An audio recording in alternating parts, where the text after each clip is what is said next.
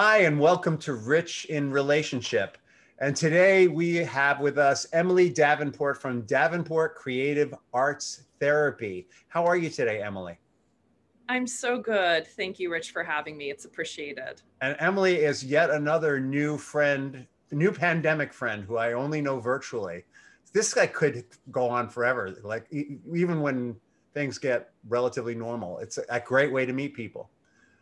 Yes. So the question I love to ask people is before you tell us what creative art therapy is, how did your heart lead you into this work? Mm. So a starting place for that that question, it's it's so interesting because it's it's a simple question yet such a deep big question at the same time. So i love that complexity aspect to it. I think that you know i i was naturally always a deep feeler an empath um, if you shall say. So i was always interested in other stories standing up for other kids advocating for other kids um, while growing up. Um, and interested in how other people like express themselves too. So that aside, um, I think I had a natural inclination for the field of psychology. Sorry, my phone's no talking problem. at you. No problem. I think I had a natural inclination, interest in psychology. Um, and, and how did how did that connect with art therapy? Yeah, so so, so like you're I get it. You're an empath. You have deep connections with people. It's super cool. Yeah, so on on the other end of the spectrum too, I always used art and took a lot of visual arts electives in um, middle school, high school, and from a little person too. I was always creating, writing poetry, making art, and it was such a helpful tool for me. Um, and frankly, because I was diagnosed with some dyslexia, I and I wasn't too great at school, I never thought that I could be um, in the field of psychology that just never crossed my mind um, that I could be able to achieve that. Um, so I leaned into my other skill set, which was um, visual arts, and, mm-hmm. and, got a degree in um, illustration communication design um, at, at Pratt Institute. But but yeah, soon, Pratt. yeah, I'm a big fan of Pratt.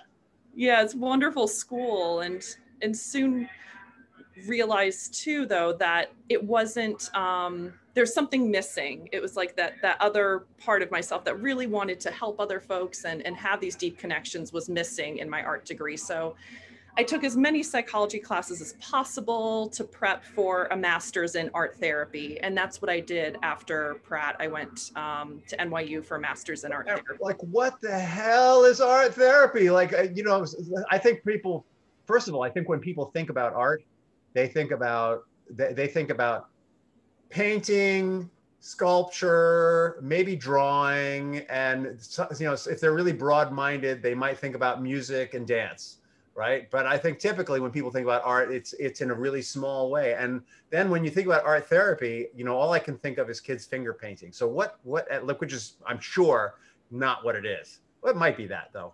I'm sure that's not all it is. So tell us what is art therapy and and why does it work?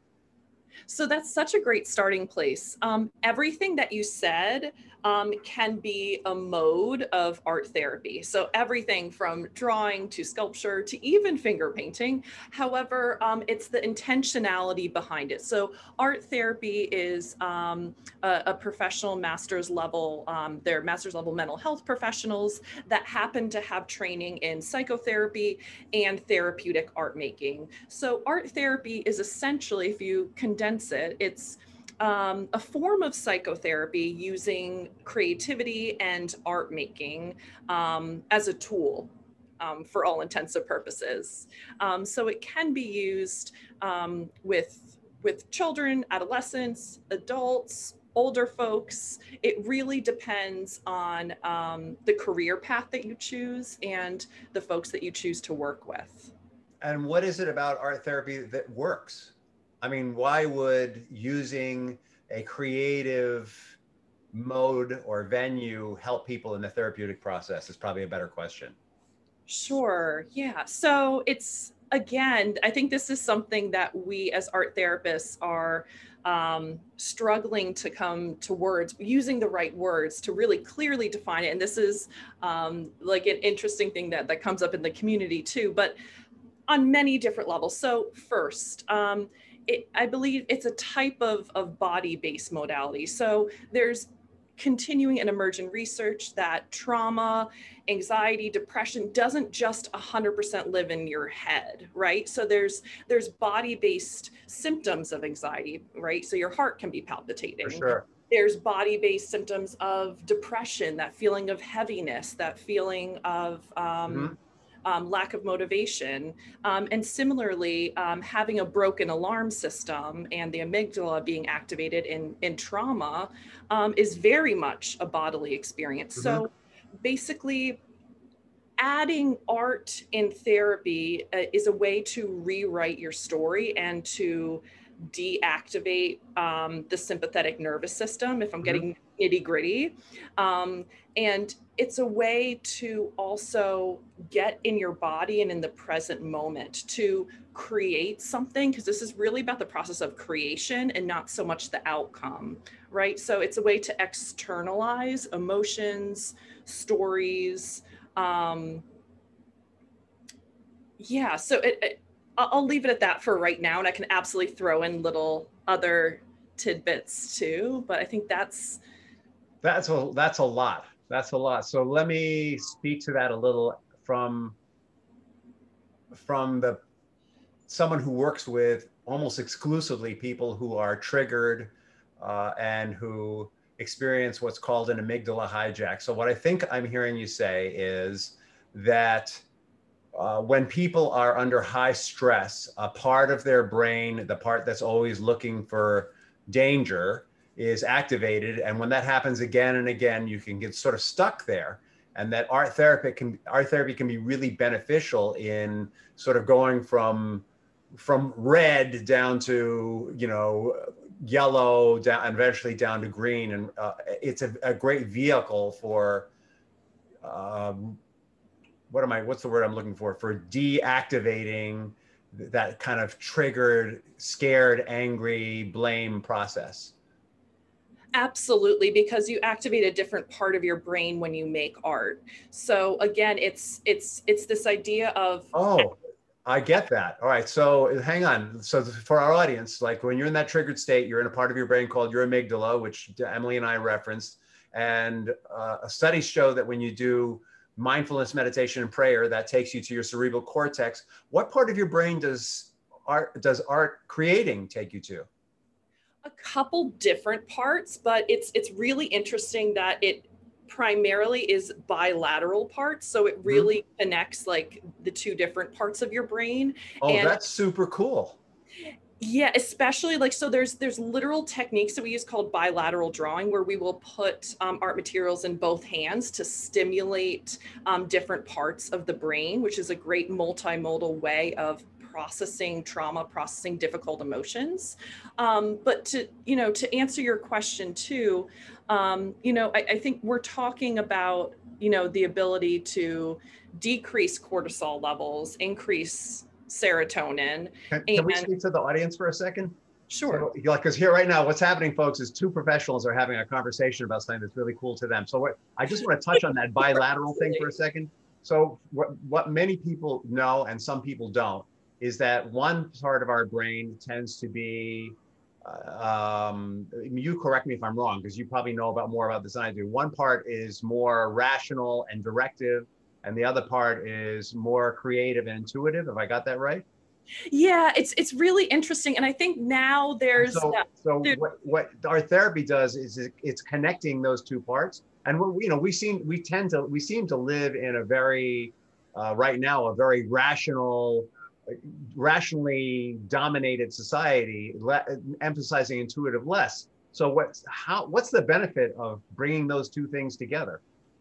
Right, right. And and there is emerging research now that it's a little bit more intertwined, but the benefits specifically of what you're saying um, is that it allows you to access different parts of yourself and different parts of the story. So it allows you to experience a visceral moment of, for example, pride or joy or um, even a felt sense of like accomplishment, being able to experience something differently. So, for example, if I were to possibly um, ask you to to process a difficult memory right? So we could find ways cognitively of reframing that difficult memory.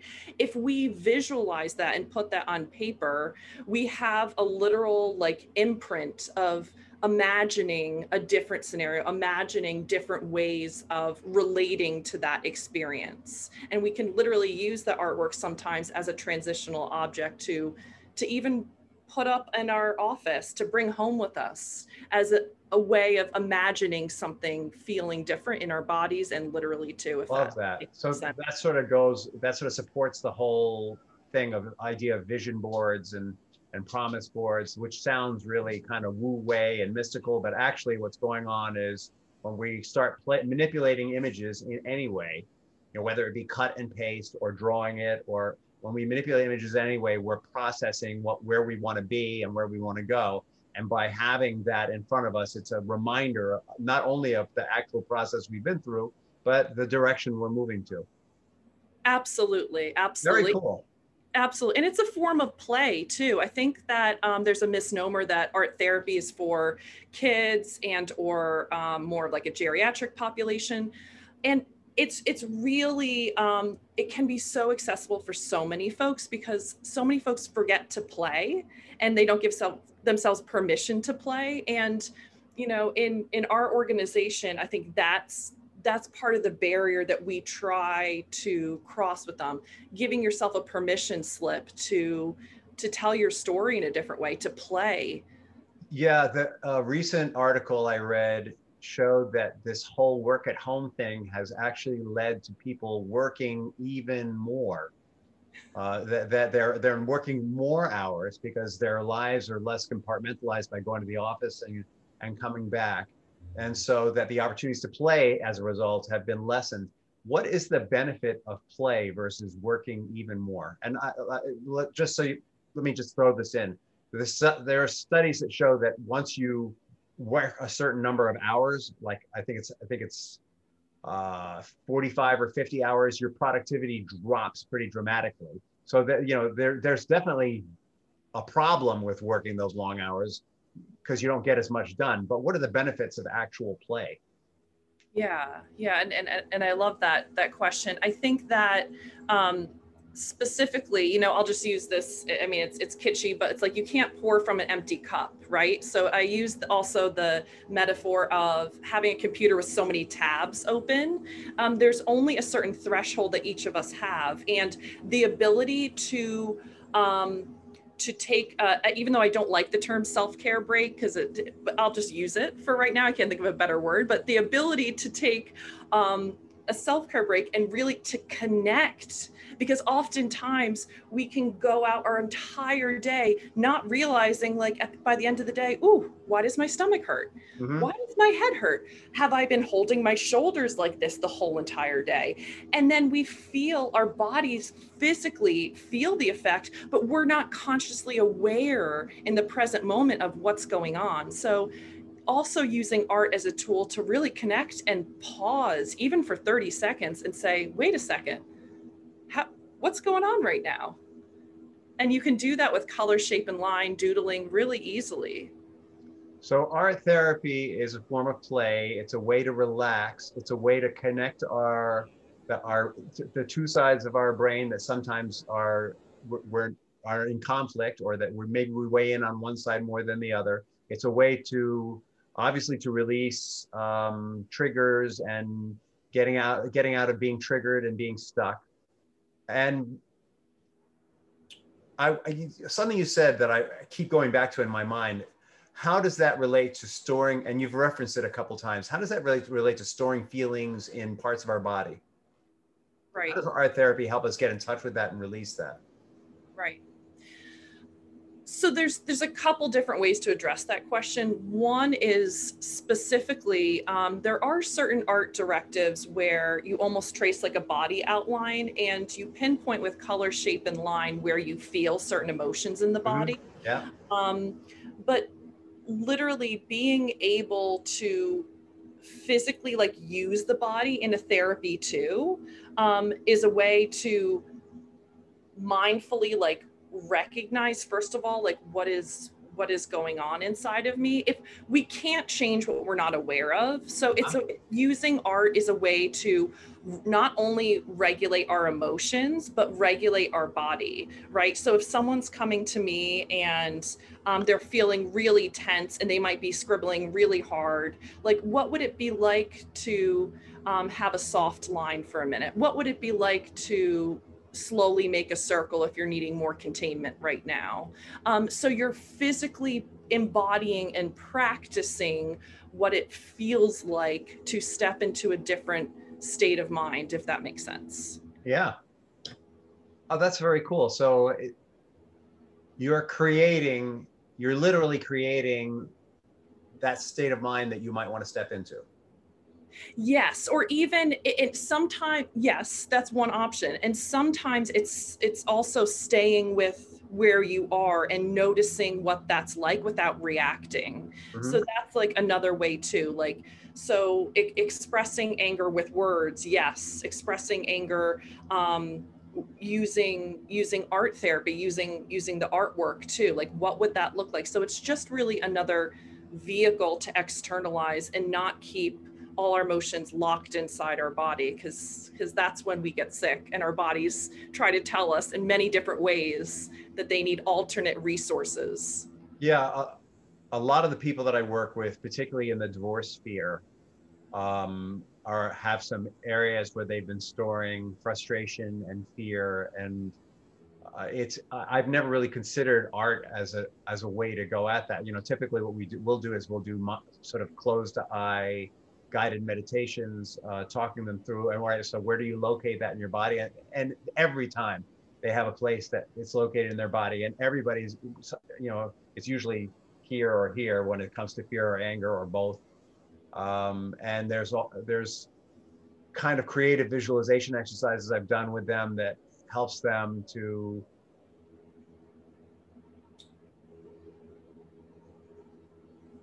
sometimes what's happening there is they've got a part of themselves from an earlier part of their life that's trying to express themselves. Uh, let's say uh, maybe when they were six years old, there was something that was going on again and again and again. And that's, that part of them is always looking out for that pattern because it's afraid of it. And sometimes um, identifying that where that lives in their body, that personality, if you will, even though it's still them, it's like, it's not like it's a separate personality. It's more like them at a certain age yeah, identifying that and identifying how that's associated with that feeling and visualizing and putting a name to it. Actually i'm just thinking about that. That's actually a creative process that we're doing. It's even though it's not art but i could see how taking that to the next level uh, draw a picture of that person. You know what colors do they use? Uh, how big are they? How small? Draw a picture of them and you. You know you could really have a lot of through what you're doing you could really have a lot of fun like they as the individual who's experienced it you could have a lot a lot of fun and learn so much about yourself in the process. I'm i'm super this is something i'm super interested right here is the creative process itself. So how does the creative process sort of meld the emotional um, the not just the emotional your unconscious because really what we're talking about when we t- when i talked about that long thing about people identifying a part of themselves that maybe is interfering with their lives today that's really about exploring your unconscious mind. Thoughts feelings ideas and beliefs that have sort of that aren't your part of your day-to-day experience but are in there. How does creativity help us to unlock our unconscious mind and to better understand um, the parts of ourselves that may be keeping us from moving to that future we want to move to. Right right and and I, and I love that question too. I think that part of it is because it's it's not exercised as much as verbal therapy so a lot of us don't exercise that creative way of expressing ourselves. So in and of itself um, I feel like it's an unaccessed resource. So when we tap into that, for example, um, oftentimes I will give folks an exercise of just with color, shape, and line. I'm sorry, there's a little bit of background noise. it's that kind of day. Um, with color, shape, and line, even express what does anger look like? Sadness, joy, resilience. And being able, again, because we're talking about the process of it, being able afterwards just to be able to put emotions on the paper, pause, and then look and reflect because the, the reflecting process after the art making is so important too. What is what what came up for you? And so many times people are like, oh my goodness, I had I had no idea how much that um, I downplay anger, or, or, that made me remind, you know, that reminded me of a time that, um, you know, that I had trouble um, expressing sadness, or this is something I need more of in my life. It's really like an awareness of like ex. Uh, uh I'm sorry, it's an exercise in awareness of of what's not being tended to in in that different way. So I hope that answered it a little bit. Yeah, no, uh, that, very much so. I, I think so. Let's just talk for the layperson, since most people don't have an art studio, right? And uh, it's an effort, a mission to go out and get clay or whatever. Um, for the uh, for the layperson, what are some simple creative things they can do that will help them? I mean, obviously, they won't have the benefit of a ther- an art therapist to help them guide them through it and, or help them interpret it or really challenge them to look at it. But what are some simple things that people can do, creative things that people can do to help them explore? Yeah, one might be um, what what am I feeling right now? What is arising? So first of all, labeling it and then putting it onto paper. So if that, so I would just give people like a piece of paper and there are these wonderful um, cheap pastels that you can get that are just a couple dollars. And even expressing with color, shape, and line, you know, what does what does that look like in the present moment? Like how how can that convert to the paper? We do a lot of like mindfulness based um, art therapy techniques because I think being able to anchor to the present is so important. Um, another one, if you're if you're needing some containment, can be tracing around a big circle like a coffee can or something, um, and simply tracing within. I'm sorry, coloring within inside that circle if you're needing um, some more containment there um, or to feel a little bit more peace and centered yourself. So you basically want to mirror like whatever you're needing um, within like an art experiential. There are no big rules, right? If you're feeling incredibly stressed out and overwhelmed, that wouldn't be the time to get into maybe watercolor paints immediately. Yeah. Right? So keeping right. something simple, keeping it contained. The um, risk is always self judgment too. Right? Oh, I'm not an artist. I'm, like that, that's my class. I'm not an artist. I'm not an oh. artist. so so yeah so i would say so so rich like where else does that dialogue come up for you in your life so right. you're not an artist so what does that mean i'm a bullshit artist ah you're a bullshit artist okay i got a golden shovel so, yeah so that it but it brings up our own sense of self and schema right? Because yes. it's it's not about it's not about making pretty art. It's what do you think what do you think about mind mapping? You know as a creative I, process. I think it's interesting. I don't know a ton about it formally um, but there's i think we're using certain elements in that of like mapping where you are and like very much so. That's what made me think of it. Okay okay. Um so you know for for our listeners and for you so mind mapping is a process where you work out an idea by, um, you might have the central idea. Let's say the central idea is uh, vacation time. I've got a vacation coming up. Vacation time. And so, oh, what do I, but I really want my vacation to be awesome. And there are all these other people involved. So what's in, you know, so you have maybe one thought strand that's about what's awesome about a it. I want to go to the beach. I like the sand. I like eating sushi. I like lobster. Oh, time with my family, really important. And then there's another one might be, oh, uh, my wife hates the sand, likes time with the family. Uh, she really enjoys cooking. So, you know, it's part of what's going to make me happy is having those other people enjoy it with me, not just. So, in that mind map, I play out all the ideas and all the possibilities So it's not creative in the sense that you're you're making well, you're making a map. That's what's creative about it. But there's usually words in it. But you can also do mind maps with images. Um, that's kind of what a, like a vision board is like. Is uh, what's the future that I want? Oh, I want a house on the lake. I want three children. And so you put an image of three children. I want two dogs. And so that would be like a way of collaging, uh, the, the mind mapping with a in a collage form. Yeah, you know, and those are those. What you were describing reminds me a lot of that. Yeah, I can see the intersectionality there, absolutely. And and I love. I think the commonality too is imagination. Like, can you allow yourself to imagine a different story, to imagine what success looks like for you in the moment? And I, I think the point is that we're all creative and we're all artists. I'm I am not just a bullshit artist. I am. I can't believe I used that word on my own podcast. Oh my god, you know. But um, actually, it's a belief I had about myself for a long time is that I didn't have any real knowledge. I was just kind of spinning stuff, you know. And over time, so like that's actually something I've worked on. You know, just audience, so you know, that's actually something I've worked on. Uh, and so, the, you know, these beliefs that we have, I'm not an artist, or I'm a certain kind of artist, or whatever you know it's about getting that we're all super creative. We're all creating all the time is the truth. Absolutely. everything we speak is creating something. Every act we take is creating something. That creates uh, inter- it creates reaction for every action there's an equal and opposite reaction. It's a basic law of physics. It's also a law of relationships.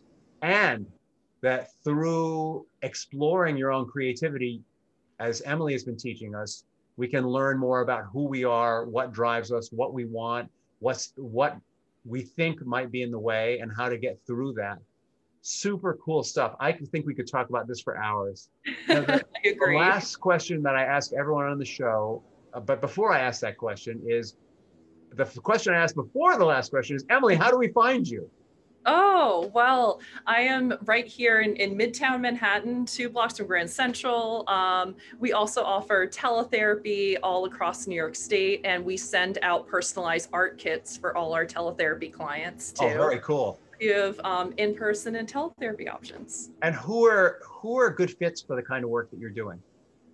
Um, uh, I would think I would think everyone every absolutely everyone. But, we specifically and our team um, specifically tailor services to tweens teens adults in their 20s and early 30s um, the really transitional times. Of course we're always in transition as as people. so it's exactly the opposite. It's not geriatrics and small children but the people in between.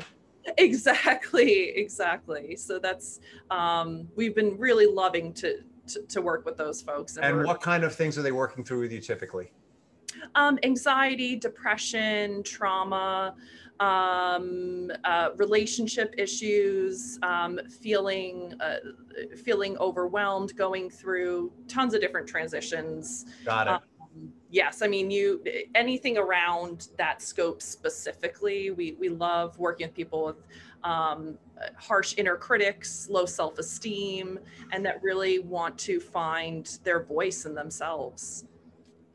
And your website is? Oh, yeah. So it's Davenport Creative Arts Yes, that's right. Uh, and so that's D A V E N P O R T and the word creative, the word arts, plural, and therapy.com. Yeah. And that, of course, that'll be in the notes for the show. Awesome. So you know. All right. now, that question that I love to ask people at the end of the show is what is the legacy you want to leave behind? Oof. I have so many, but maybe one of them that I would love to really focus on is to really increase the accessibility and um, yeah, accessibility to high quality creative arts integrative therapy. Um, so to have so many more um, institutions and practices where creative arts therapy just becomes so normalized where um, anyone is able to integrate that if they want to and if it if it serves them um, so really to destigmatize um, creative arts therapy and open the doors for more people to explore it because it's it's really astonishing um, I think what what some of us can accomplish. It's really exciting. You know, I think that's has huge value. By the way, I think that creativity and art is so undervalued, and it's seen as a luxury instead of as a tool.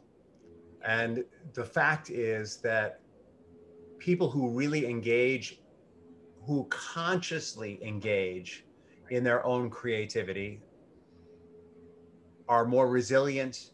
Uh, they bounce back from adversity faster and usually having learned from it and grown through it instead of feeling diminished by it. It's it's actually there's a big piece of being a human that's being denied by this undervaluing of the creative process. So I'm 100% with you.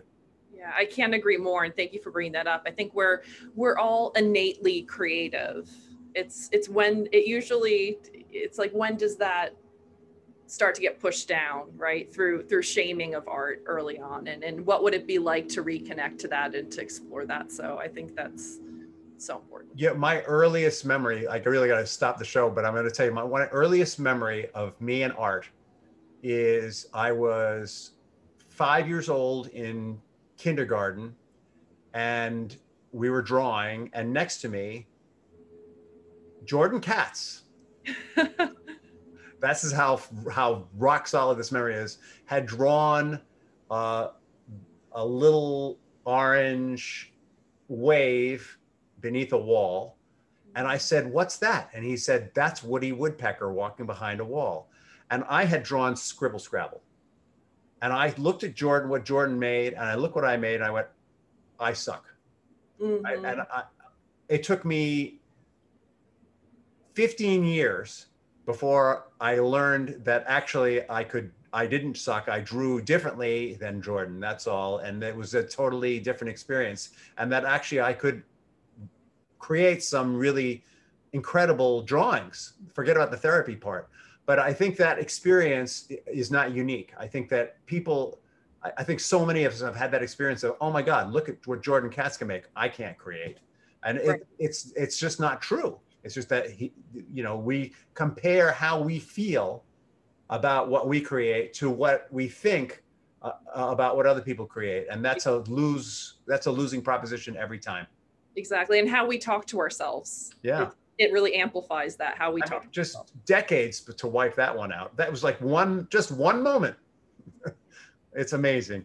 Thank you so much for being on the show. Thank you so much rich. It was an absolute pleasure